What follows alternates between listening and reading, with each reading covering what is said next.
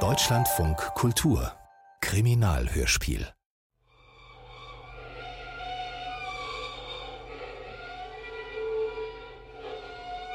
Dienstag, den 14. September, früh 7:06 Uhr. Berlin-Grünau, Apartmentwohnung Wegener.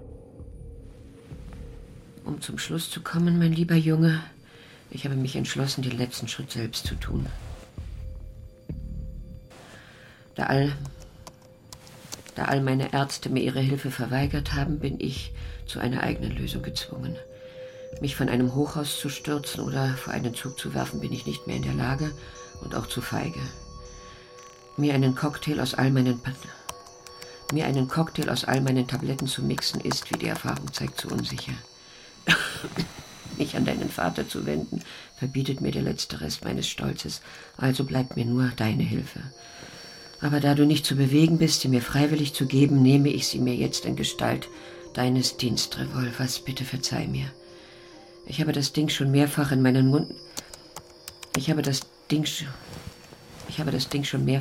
Händen gehalten und genau angesehen. Ich fühle mich nicht stark genug, um direkt in seine Mündung zu schauen. Ich mag ihn auch nicht in meinen Mund stecken, das Metall ist zu kalt. Ich werde ihn auf mein Herz richten, das zum Schluss nur noch für dich geschlagen hat. Verzeih mir.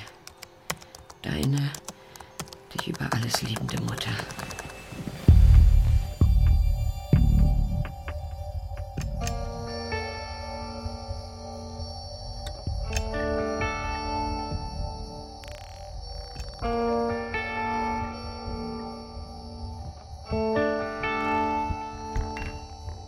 Der letzte Schritt. Kriminalhörspiel von Christoph Prochnow.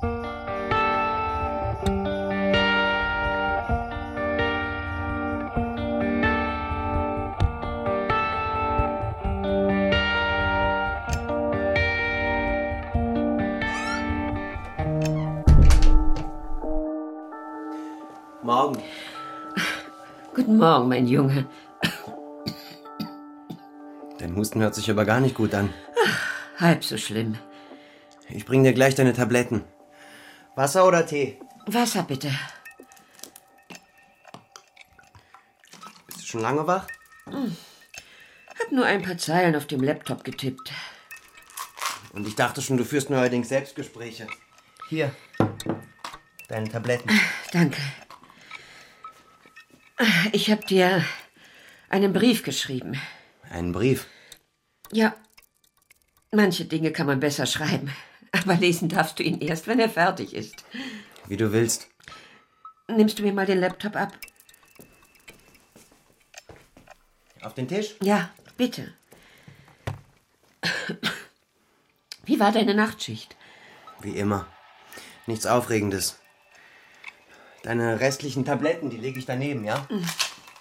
Danke. Du könntest mir auch gleich in den Rollstuhl helfen. Ich wollte erst frische Schrippen holen. Ich kann nicht mehr liegen. Wieder der Rücken?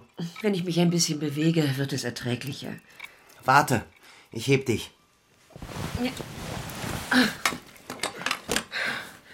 Danke. So geht es. Sitzt du richtig? Ja, lass mal. Aber überanstreng dich nicht. Nein. Ich pass schon auf. Ich geh rasch zum Bäcker runter. Ich bin gleich zurück.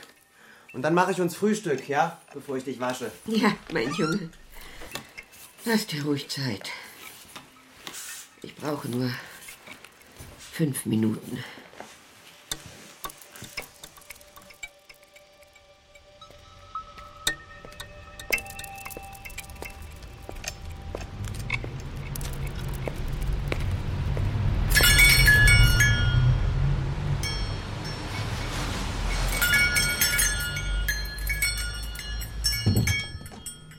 Dienstag, 7:13 Uhr, Bäckerei Liebmann.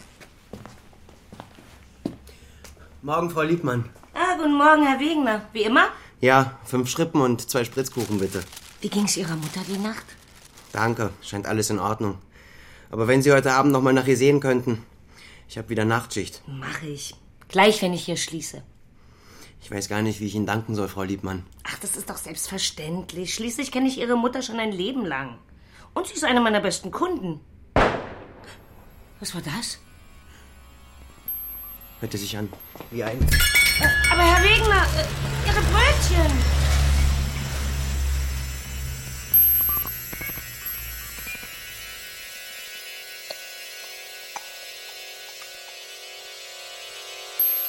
Freitag, den 17. September, 10.32 Uhr, Polizeipräsidium. Wie geht es Ihrer Frau, Mutter? Man hat sie in ein künstliches Koma versetzt. Und ansonsten? Die Operationen waren alle erfolgreich, sagen die Ärzte. Eigentlich sei sie über den Berg. Das freut mich. Mich nicht. Wie meinen Sie das? Wissen Sie, seit gut 10 Jahren sitzt meine Mutter jetzt in ihrem Rollstuhl. Früher war sie eine lebenslustige, kerngesunde Frau. Heute ist sie nur noch ein psychisches Wrack, das von einer Depression in die nächste fällt. Und nur noch eins will: in Würde sterben. Aber ich will mich ja nicht in Ihre Angelegenheiten mischen, aber das Leben ist doch auch etwas Einmaliges und Kostbares. Das erzählen Sie mal meiner Mutter, Herr Kommissar, wenn sie wieder aufwacht. Wahrscheinlich wäre es das Beste für sie, wenn sie in ihrem Koma verbliebe und die Ärzte sich endlich entschließen könnten, ihre Geräte abzuschalten. Tja, wie oft hat sie darum gebeten, gebettelt. Aber das interessiert ja keinen dieser ganzen... Sie werden Ihre Gründe haben. Die haben sie immer. Aber meistens sind es nur Ausflüchte. Dass ich nicht einmal eine unheilbare Krankheit habe, nicht mal ständige Schmerzen, dass ihre Lebensqualität nur eingeschränkt sei und durch medizinische Maßnahmen durchaus verbesserbar. Wie lange pflegen Sie Ihre Mutter schon? So richtig. Seit einem Dreivierteljahr.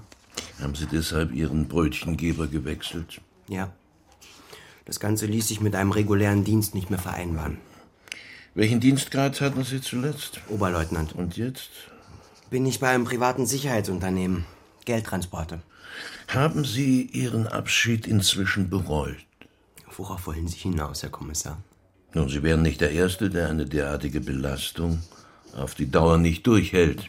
Ich habe meine Mutter freiwillig gepflegt und meinen Entschluss nicht bereut. Das hört man gerne. Bezweifeln Sie etwa, dass es ein Suizidversuch war? Nun, es gibt da einige Ungereimtheiten. Was meinen Sie? Beispielsweise Ihre Dienstwaffe. Warum haben Sie die mit nach Hause genommen? Das tue ich immer nach einer Nachtschicht. Und wie konnte Ihre Mutter, wenn sie an ihr Bett gefesselt war, die Waffe in ihre Hände bekommen? In ihrem Rollstuhl kann sie sich durch die ganze Wohnung bewegen. Wenn es ein Selbstmordversuch war, so war ihr Verhalten zumindest leichtfertig. Aber der Abschiedsbrief ist doch eindeutig. Er ist nicht handschriftlich. Was wollen Sie damit andeuten? Nun, Sie hatten nach dem Suizidversuch Ihrer Mutter freien Zugang zu Ihrem Laptop. Sie unterstellen, dass ich Ihren Abschiedsbrief nachträglich manipuliert haben könnte. Ich muss alle Möglichkeiten in Erwägung ziehen, Herr Wegener.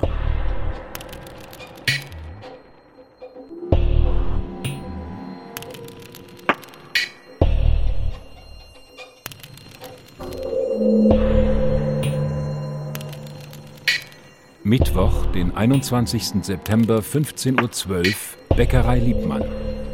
Sie sagten, Herr Wegener wäre gerade bei Ihnen gewesen, um Brötchen zu kaufen, als der Schuss ertönte. Ja, es knallte plötzlich dumpf von irgendwo oben. Aber dass das ein Schuss gewesen sein könnte, darauf wäre ich doch nie gekommen. Aber Herr Wegener hat diesen Knall sogleich als Schussgeräusch identifiziert. Er ist jedenfalls sofort aus dem Laden gestürzt. Welchen Eindruck machte Herr Wegener an diesem Morgen auf Sie? Wie meinen Sie? Nun, wirkte er unruhig, nervös, angespannt. Nein, eigentlich war er wie immer freundlich, aber müde, aber er kam ja gerade von seiner Nachtschicht. Sie haben Herrn Wegener gelegentlich bei der Betreuung seiner Mutter geholfen? Manchmal hat er mich darum gebeten. Hat Frau Wegener Ihnen gegenüber jemals Selbstmordabsichten geäußert? Also nicht direkt. Aber dass sie nicht mehr wollte, das hat man ihr angesehen. Immer nur im Bett und im Rollstuhl. Das war doch kein Leben mehr.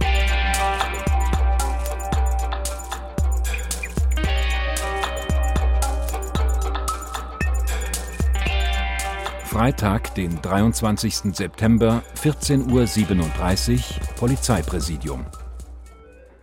Sie wissen, dass aktive Sterbehilfe bei uns unter Strafe steht, Herr Wegener. Ja, ich weiß, Herr Kommissar. Ich wollte es nur noch einmal gesagt haben.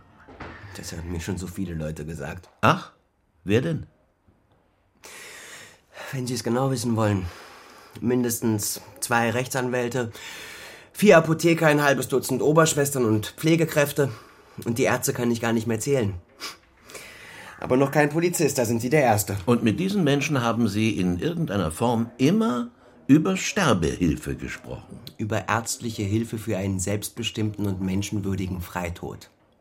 Und Reden ist ja noch nicht verboten, oder? Nein, Reden nicht. Ich kann Sie beruhigen, Sie haben alle abgelehnt. Sagen Sie, wie stand Ihre Mutter eigentlich dazu, dass Sie schließlich Ihre alleinige Pflege übernahmen? Zuerst hat sie sich gesträubt. Aber dann war sie innerlich froh, glaube ich jedenfalls. Und warum hat sie sich anfangs gesträubt? Sie wollte nicht, dass ich wegen ihr meine Karriere aufgab. Sie hat sich Ihnen gegenüber also auch schuldig gefühlt. Ja, schon. Besonders als dann auch noch eine langjährige Beziehung von mir in die Brüche ging. Hatte sie Grund für derartige Schuldgefühle? Worauf zielen Ihre Fragen eigentlich, Herr Kommissar? Nun, ich versuche, hinter die Motive dieses Selbstmordversuches zu kommen. Dann fragen Sie meine Mutter doch am besten selbst, wenn sie wieder aufwacht. Das werde ich auch. Und bis dahin werde ich Sie nicht aus den Augen lassen, Herr Wegener. Und ich dachte immer, unsere Polizei hätte wirklich Wichtigeres zu tun.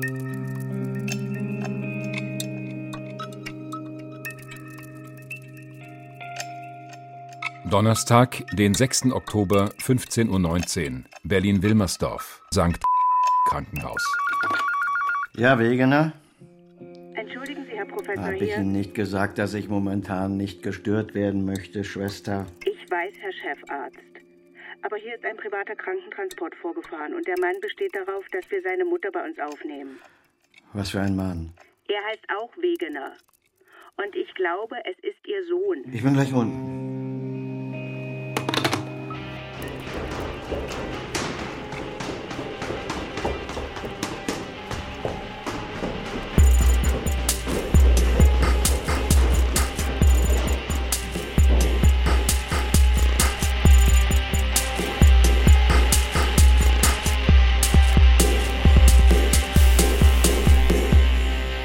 Donnerstag, 18.21 Uhr, Chefarztbüro. Entschuldige, es ging nicht schneller. Wir mussten Sie wieder in ein künstliches Koma versetzen. War das notwendig? Ja. Ich habe Ihre Krankenakten durchgesehen. Und? Warum hast du sie mir nicht früher gebracht? Sie wollte nicht. Vor 3-4 Jahren hätte ich ihr vielleicht noch helfen können. Sie wollte nicht. Jetzt können wir jedenfalls nur noch abwarten und hoffen, dass sich Ihre wichtigsten Körperfunktionen stabilisieren. Sie will nicht wieder zurückkommen. Wir werden sehen.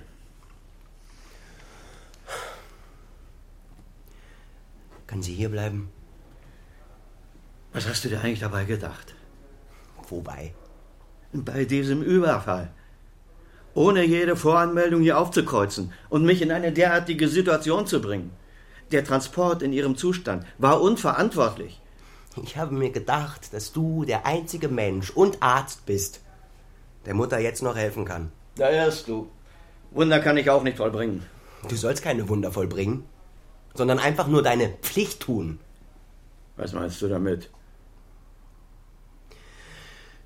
Wenn du ihr nicht mehr zu einem sinnreichen und würdevollen Leben verhelfen kannst, dann solltest du ihr wenigstens die letzte Gnade erweisen. Du weißt, dass ich das nicht darf. Es ist die erste und einzige Bitte, die ich nach 20 Jahren an dich richte. Danach werde ich dich nie wieder belästigen. Das verspreche ich dir. Deine Mutter hätte ein derartiges Ansinnen nie an mich gerichtet. Da hast du recht. Du wärst der Letzte gewesen, den sie um etwas gebeten hätte. Nicht mal mehr eine Zigarette hätte sie von dir genommen. Aber du hast eine Verpflichtung ihr gegenüber. Auch wenn ihr geschieden seid. Das musst du mir nicht sagen. Aber ich habe auch Verpflichtungen als Arzt, meiner Klinik und meinen Patienten gegenüber. Den du dich doch zumindest schon einmal entzogen hast. Ich hatte meine Gründe. Damals.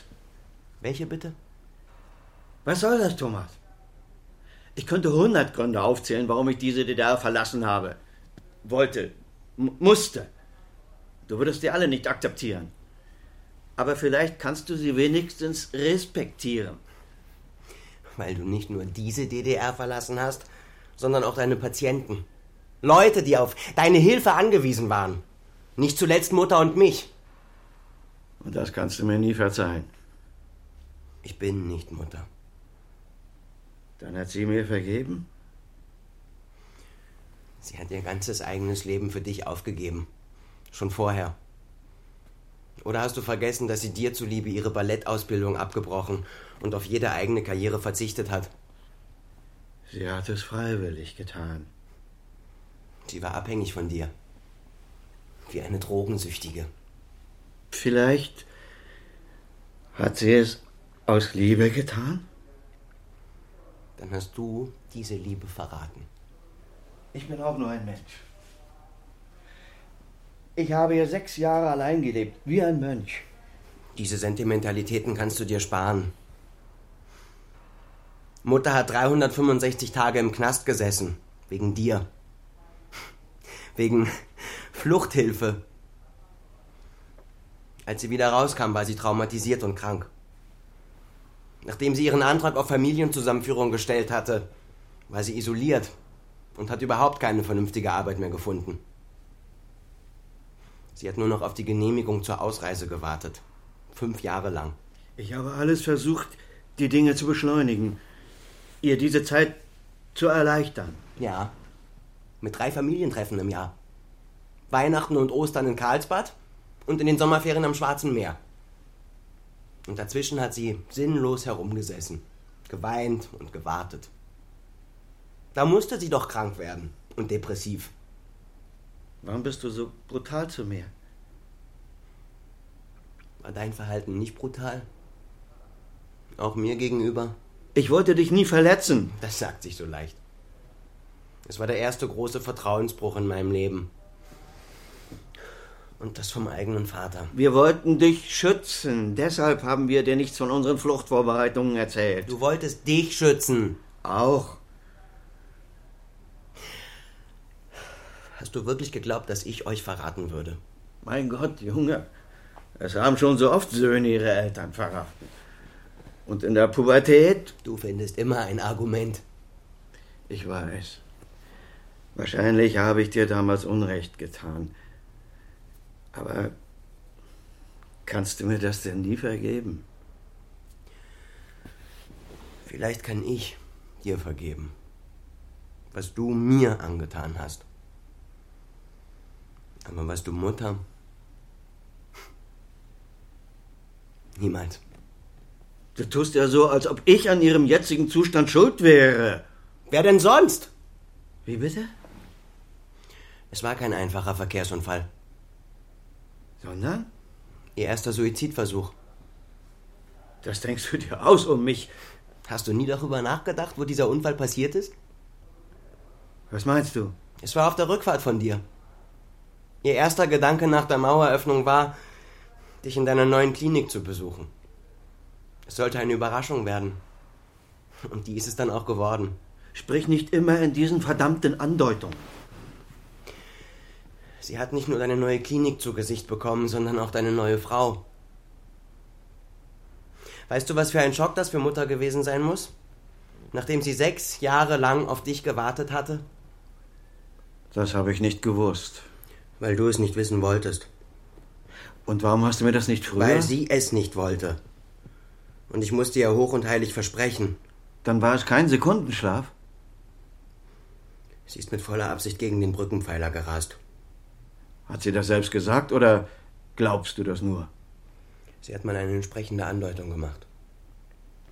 Und mit der willst du mich jetzt moralisch erpressen? Ich will dich nicht erpressen. Dann ist es ja gut. Warum bist du Arzt geworden, Vater? Was soll das jetzt? Es ist eine einfache Frage, die ein Sohn gewöhnlich seinem Vater mit 14 stellt. Ich stelle sie dir mit 36. Weil... um Menschen zu heilen und Leben zu retten. Und ich dachte immer, die erste Pflicht eines Arztes sei es, zu helfen. Seinen kranken oder verletzten Patienten beizustehen. Ja, genau das tue ich. Auch bei deiner Mutter. Nein, das machst du nicht. Was du betreibst, ist nichts anderes als unterlassene Hilfeleistung. Verweigerung. Bei einem Selbstmord. Ja, was du von mir verlangst, wäre eine Art Mord. Das Gesetz spricht nur von Tötung auf Verlangen. Auch dabei werde ich dir und ihr nicht helfen können. Bräuchtest du eine Patientenverfügung? Auch die würde meine Haltung nicht ändern. Mutter wollte nie ein Pflegefall werden. Derart dahinsiechen. Ihr Wille war immer eindeutig. Weiß ich, in welcher psychischen Stresssituation sie diesen Willen geäußert hat? Und wenn sie dich selbst darum bittet? Auch dann nicht. Wirst du ihr das auch ins Gesicht sagen, wenn sie wieder aufwacht? Das werde ich. Es gab mal eine Zeit, wo ich dich sehr bewundert habe. Vielleicht sogar geliebt. Du warst sogar eine Art Vorbild für mich. Der große Chefarzt, der Tag und Nacht bei seinen Patienten wachte und ihnen das Leben rettete. Dachte ich damals. Ich erinnere mich noch. In der 3. Klasse, glaube ich, hatte ich mal eine kleine Schulfreundin. Die wurde eines Tages schwer krank. Jedenfalls fehlte sie mehrere Wochen im Unterricht. Als sie wiederkam, hat sie vor der ganzen Klasse gesagt, du hättest sie wieder gesund gemacht. Da war ich stolz wie ein König. Aber später nicht mehr? Nein, später nicht mehr. Da hast du nicht nur Mutter und mich, sondern auch all deine Patienten im Stich gelassen. Verraten. Du hast gar keine Vorstellung davon, was mich dieser Schritt damals gekostet hat. Was denn, Vater?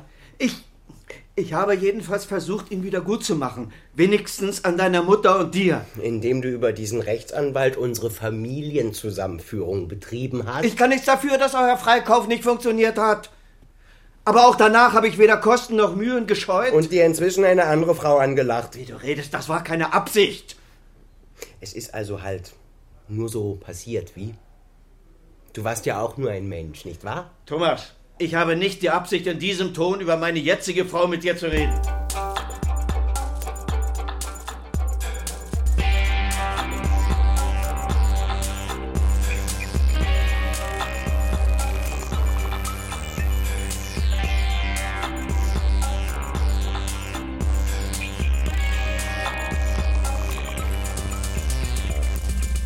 Freitagnacht, 0:43 Uhr.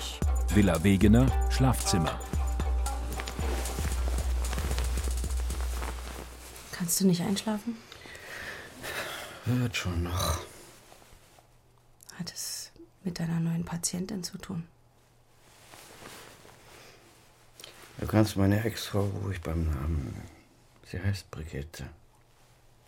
Es fällt mir schwer. Du wirst dich daran gewöhnen müssen. Du hast immer noch Schuldgefühle ihr gegenüber. Ist das so verwunderlich? Du solltest dir nichts einreden lassen. Einreden? Von wem? Von deinem Sohn. Weißt du, was er mir heute erzählt hat? Dass ich am Unfall seiner Mutter schuld sei. Du? Sie hat uns beide gesehen. Auf ihrer ersten Fahrt in den Westen wollte sie mich unangemeldet in meiner Klinik besuchen. Auf der Rückfahrt ist sie dann gegen den Brückenpfeiler gefahren. Mit Absicht, sagt Thomas. Willst du jetzt auch mir noch Schuldgefühle einreden? Quatsch. Vielleicht hat er sich das nur ausgedacht. Um dich... Nee, das traue ich ihm nicht zu. Harald, du kannst nicht dein Leben lang mit Schuldgefühlen herumlaufen, nur weil du dich ein zweites Mal in deinem Leben verliebt hast. Wenn es nur das wäre...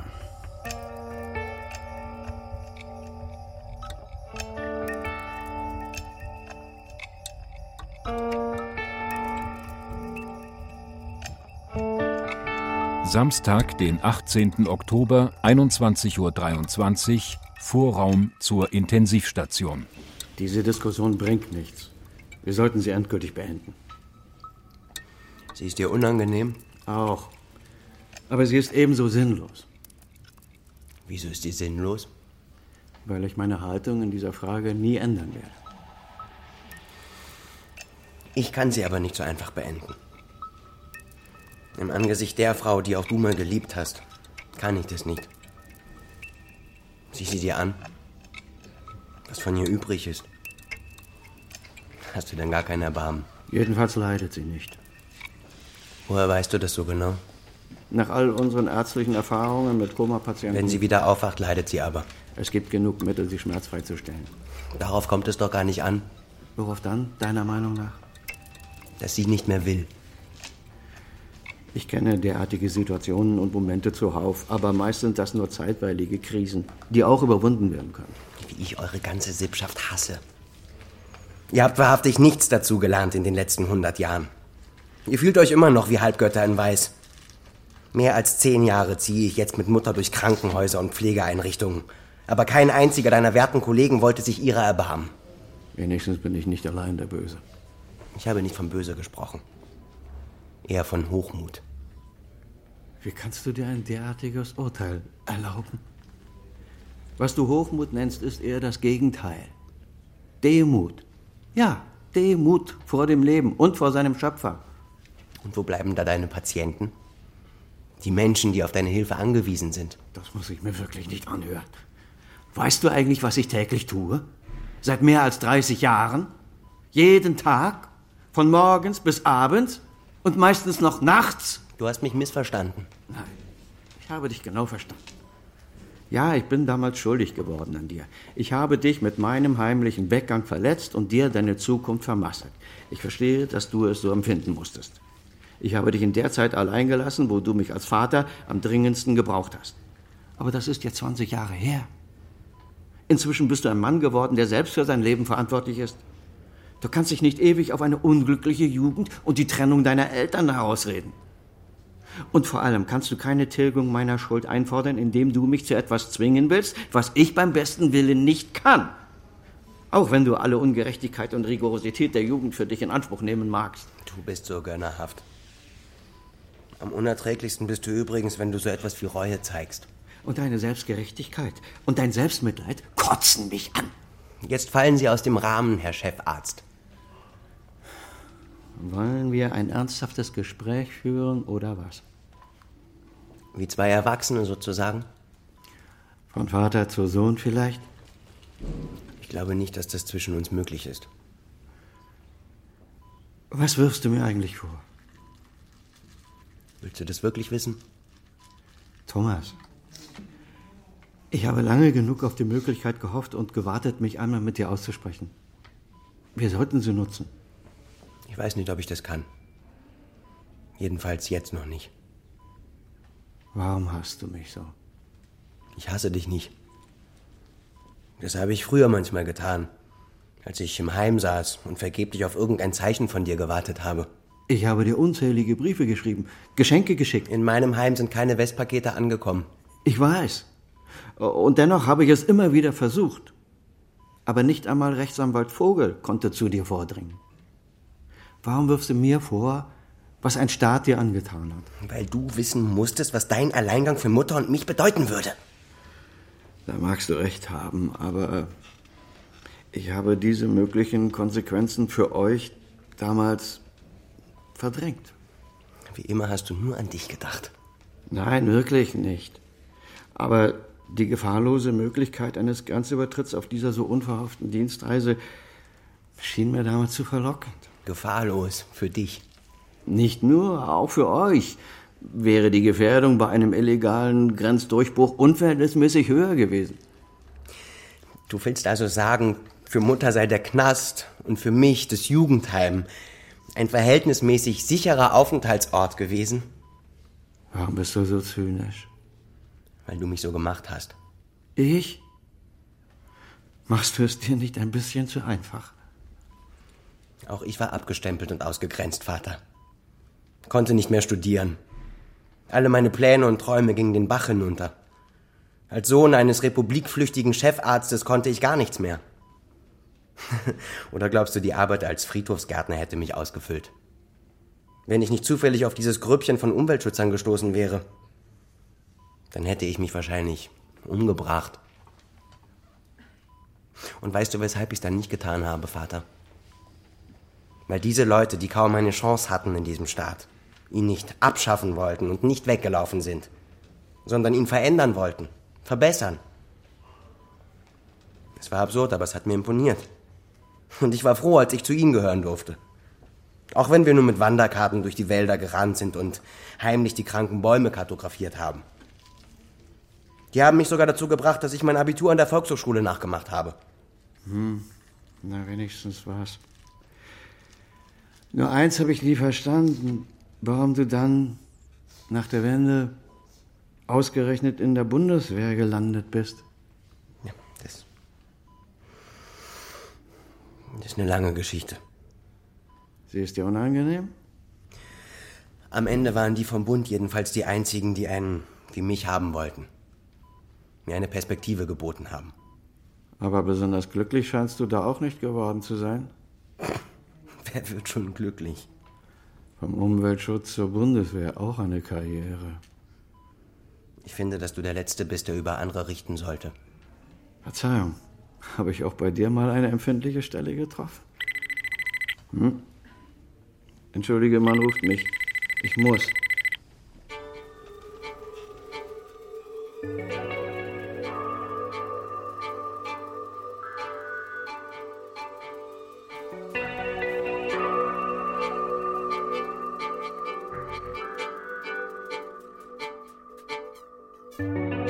Mittwoch, den 22. Oktober, 20.42 Uhr. Krankenhausflur von St. Guten Abend, Herr Wegener. Ah, Herr Kommissar, was machen Sie denn hier? Verfolgen Sie mich? Nein, mein Vater liegt hier. Und Sie? Ich wache bei meiner Mutter. Da liegt sie immer noch? Ja, immer noch. Das tut mir leid, ehrlich. Ich muss wieder. Ja, dann. Man darf die Hoffnung nie aufgeben. Ja. Nein!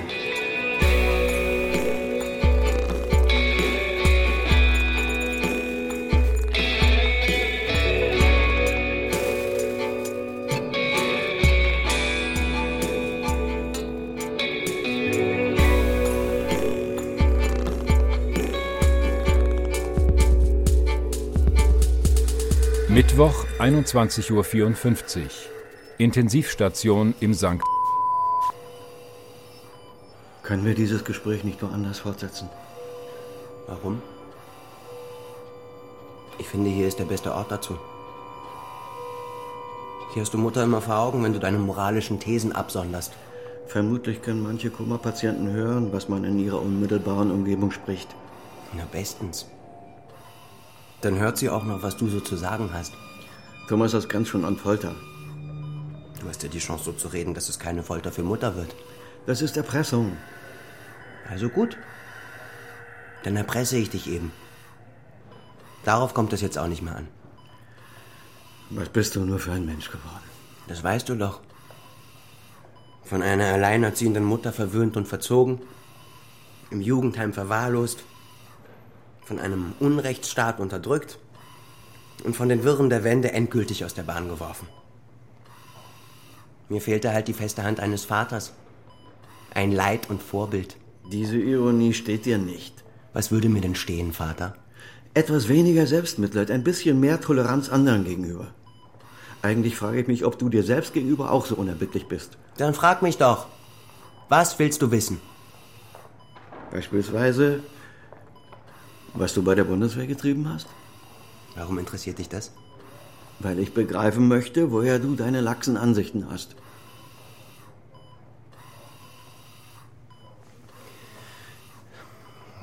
Es fing alles ganz harmlos an.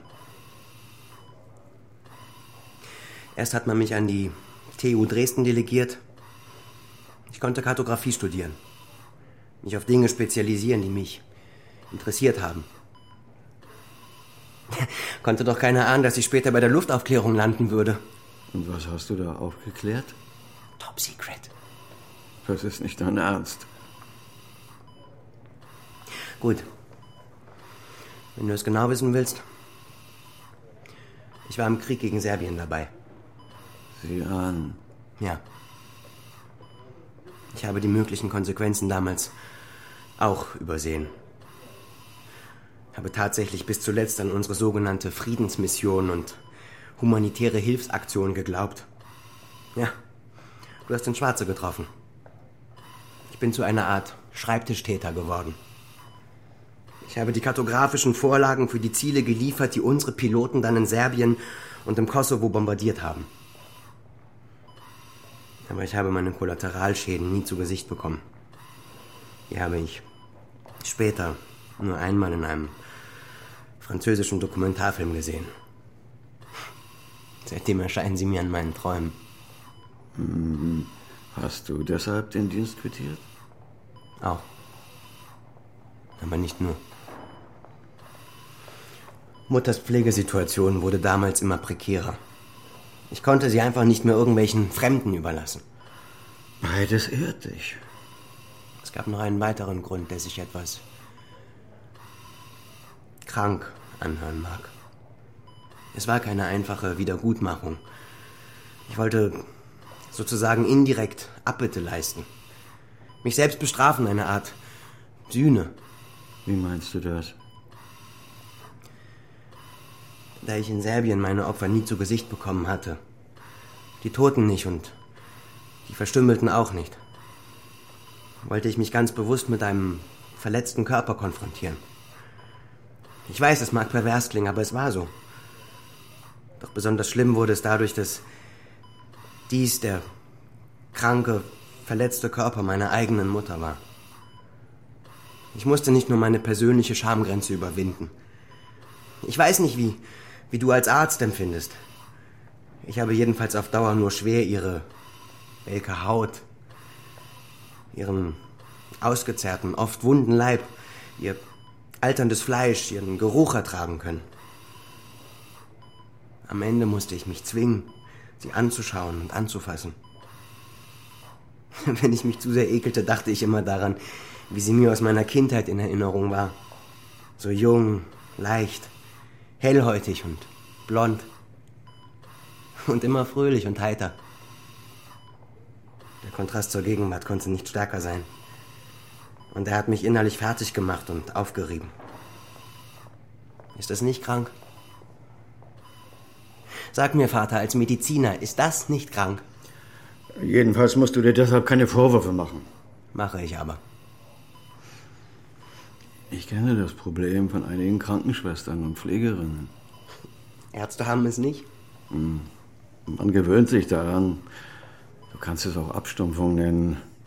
Aber eine von meinen besten Schwestern hat damals den Beruf wechseln müssen. Und ich fresse seit einem Dreivierteljahr Schokolade. Trinkst du auch? Manchmal. Wolltest du was sagen? Du bist erwachsen. Mir vielleicht einen ärztlichen Ratschlag erteilen? Was soll das, Thomas? Aber du meinst, ich sei nicht hart genug. Kein richtiger Mann. Das habe ich weder gesagt noch gemeint.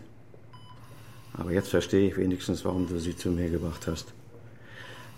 Und ich verspreche dir, dass sie es gut bei mir haben wird. Du verstehst gar nichts. Ich habe Mutter nicht zu dir gebracht, damit du sie gut pflegst und ihre Leiden und Schmerzen linderst. Ich will, dass du sie erlöst. Ich habe dir erklärt, warum ich das nicht kann. Du hast mir irgendwelche abstrakten Prinzipien heruntergebetet, hinter denen du deine persönliche Feigheit verstecken kannst. Es tut mir leid für dich, wenn du die moralischen Werte anderer Menschen in den Schmutz ziehen musst, um deine eigene Haltung zu rechtfertigen. Wir reden immer im Kreis herum. Aber da wir gerade beim Aufrechnen sind, will ich dir noch etwas beichten. Ich habe vorher gewusst, dass Mutter sich mit meiner Dienstwaffe erschießen wollte. Und ich habe es nicht verhindert. Ich habe sie sogar so hingelegt, dass sie den Revolver ohne allzu große Mühe erreichen konnte. Woher willst du das gewusst haben? Ich hatte ihren Abschiedsbrief schon vorher heimlich gelesen. Sie hat sehr lange daran geschrieben und immer wieder geändert. Es war ihr nicht leicht gefallen. Hat sie auch etwas über mich geschrieben? Nein, Vater. Du warst für sie schon vorher gestorben.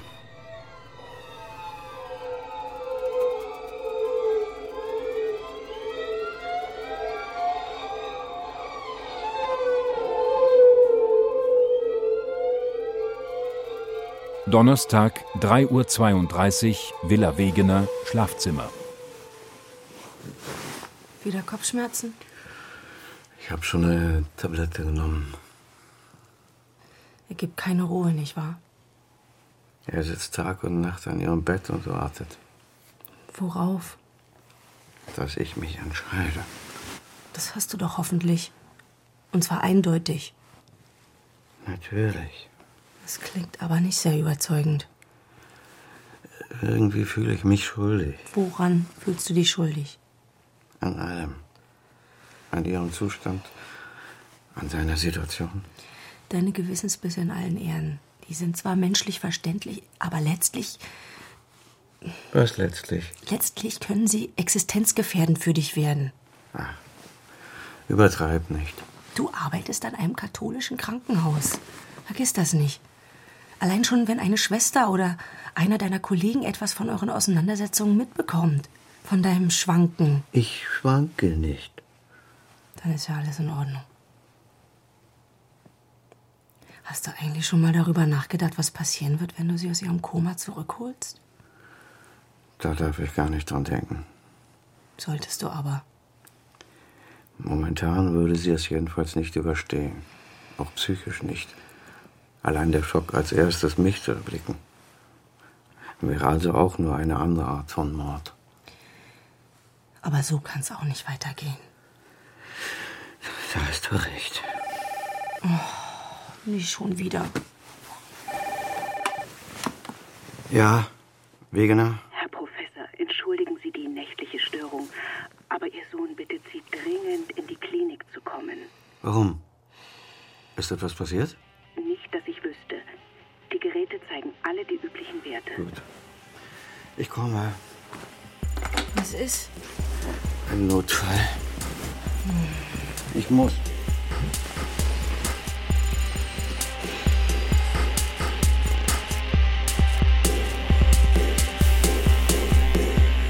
Donnerstag, den 23. Oktober, 4:17 Uhr. Intensivstation in St. Warum hast du mich rufen lassen? Mitten in der Nacht. Mutter hat gesprochen. Sie kann nicht gesprochen haben. Ich hab's doch gehört. Du musst dich getäuscht haben. Eine Halluzination. Wo willst du hin?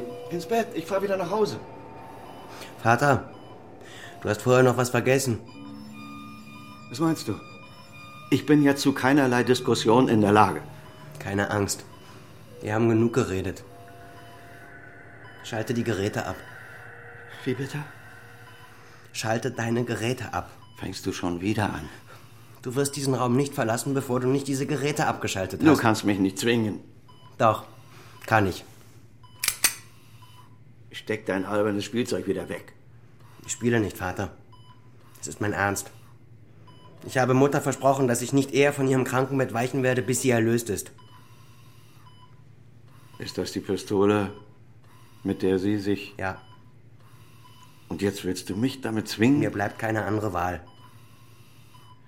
Selbst wenn ich die Geräte abschalte, kann es sein, dass sie von selbst weiteratmet. Tu es. Nein. Du kannst mit diesem Ding so lange rumfuchteln, wie du willst. Ich werde nicht herumfuchteln, ich werde einfach zielen und abdrücken. Auf mich? Auf deinen Vater? Traust du mir gar nichts zu. Ich werde dennoch nicht tun, was du verlangst. Bist du wahnsinnig geworden? Wir sind auf einer Intensivstation. Ich habe dich gewarnt. Das nächste Mal schieße ich nicht daneben.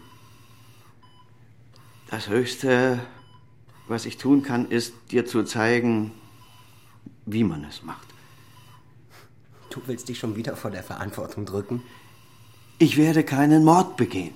Aber mir willst du zeigen, wie man einen Mord begeht? Ich denke, wir sollten dieses absurde Theater augenblicklich beenden. Da bin ich ganz deiner Meinung. Werd endlich vernünftig, Thomas. Wir gehen jetzt beide in mein Büro, trinken einen guten Cognac und verschwinden dann beide ins Bett. Das werden wir nicht tun. Gut, dann gehe ich allein. Ich habe morgen 2 schwere Operationen. Ah! Ich hatte dich gewarnt. Nichts tun ist manchmal gefährlicher als ein Grenzdurchbruch, Vater. Ist etwas, Herr Professor? Nein, nichts. Sie können wieder gehen. Aber ich habe so etwas wie Schüsse gehört. Sie haben mich verhört. Aber Sie bluten, Herr Professor. Sie sollen gehen, es ist alles in Ordnung. Wie Sie wünschen, Herr Professor. Warum bist du nicht mit ihr gegangen? Weil du, tollwütiger Hund, auch sie noch in Gefahr gebracht hättest. Du weißt genau, dass ich auf eine Unschuldige nicht geschossen hätte. Aber auf mich. Du bist nicht unschuldig, Vater. Wofür willst du dich rächen, Thomas? Ich will mich nicht rächen. Ich will nur, dass du einmal die letzte Verantwortung übernimmst. Das tue ich täglich. Mit jeder größeren Operation. Weich nicht wieder aus. Du weißt genau, was ich meine. Du willst mich also zwingen, etwas gegen meine innerste Überzeugung zu tun und nennst das Verantwortung übernehmen? Ja. Warum tust du es nicht selbst? Ich kann nicht. Ach, du kannst nicht? Ich habe schon mehrfach versucht. Schon mehrfach? Dann versuchst du es eben noch einmal. Es ist ganz einfach und diesmal wird es auch klappen. Nur 3 kleine Handgriffe. Dann ist deine Mutter erlöscht. Zeig mir deine Handgriffe. Erst diesen Schalter. So. Dann diesen. So. Vater! Und dann diesen Hahn für die künstliche Ernährung einfach nach rechts drehen. So. Warum? Frag nicht so dämlich, halt einfach den Mund. Warum? Damit du... Danke. Guten Morgen, die Herren. Morgen. Wer sind Sie? Was machen Sie hier? Hauptkommissar Borchardt. Mein Vater. Professor Wegener. Die Schwester hat mich geholt. Hier wurde geschossen. Es war mehr ein Versehen. Ein Unfall, Herr Kommissar. Sind Sie verletzt? Eine Bagatelle. Ein Streifschuss. Dann haben Sie geschossen. Ja. Die Waffe. Bitte. Möchte jemand Anzeige erstatten? Nein. Doch. Ich. Eine Selbstanzeige? Genau. Was ist mit der Patientin, Herr Professor? Sie... atmet nicht mehr. Schwester! Die Geräte wurden abgeschaltet. Alle. Wer war es? Ich. Na, ich. Dann verlassen Sie bitte beide den Raum, ohne noch etwas anzufassen. Schwester, Sie sorgen dafür, dass niemand den Tatort betritt, bevor die Kollegen von der Spurensicherung hier waren. Ja, Herr Kommissar. Dürfte ich die Herren dann bitten? Darf ich noch Abschied nehmen? Dazu werden Sie später noch Gelegenheit haben. Beide.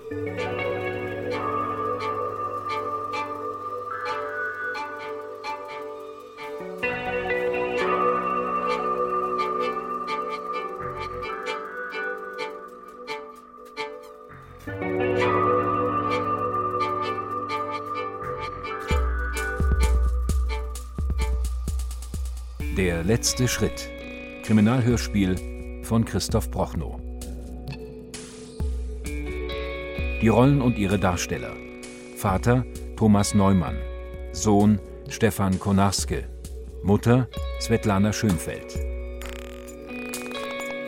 Kommissar Martin Seifert, Ehefrau Winnie Böwe, Schwester Susanne Sachse, Bäckersfrau Barbara Philipp. Sprecher Ulrich Lippka. Komposition Frank Mehrfort. Ton und Technik Martin Eichberg und Eugenie Kleesattel. Regieassistenz Beate Becker. Regie Wolfgang Rindfleisch. Produktion Deutschlandfunk Kultur 2010.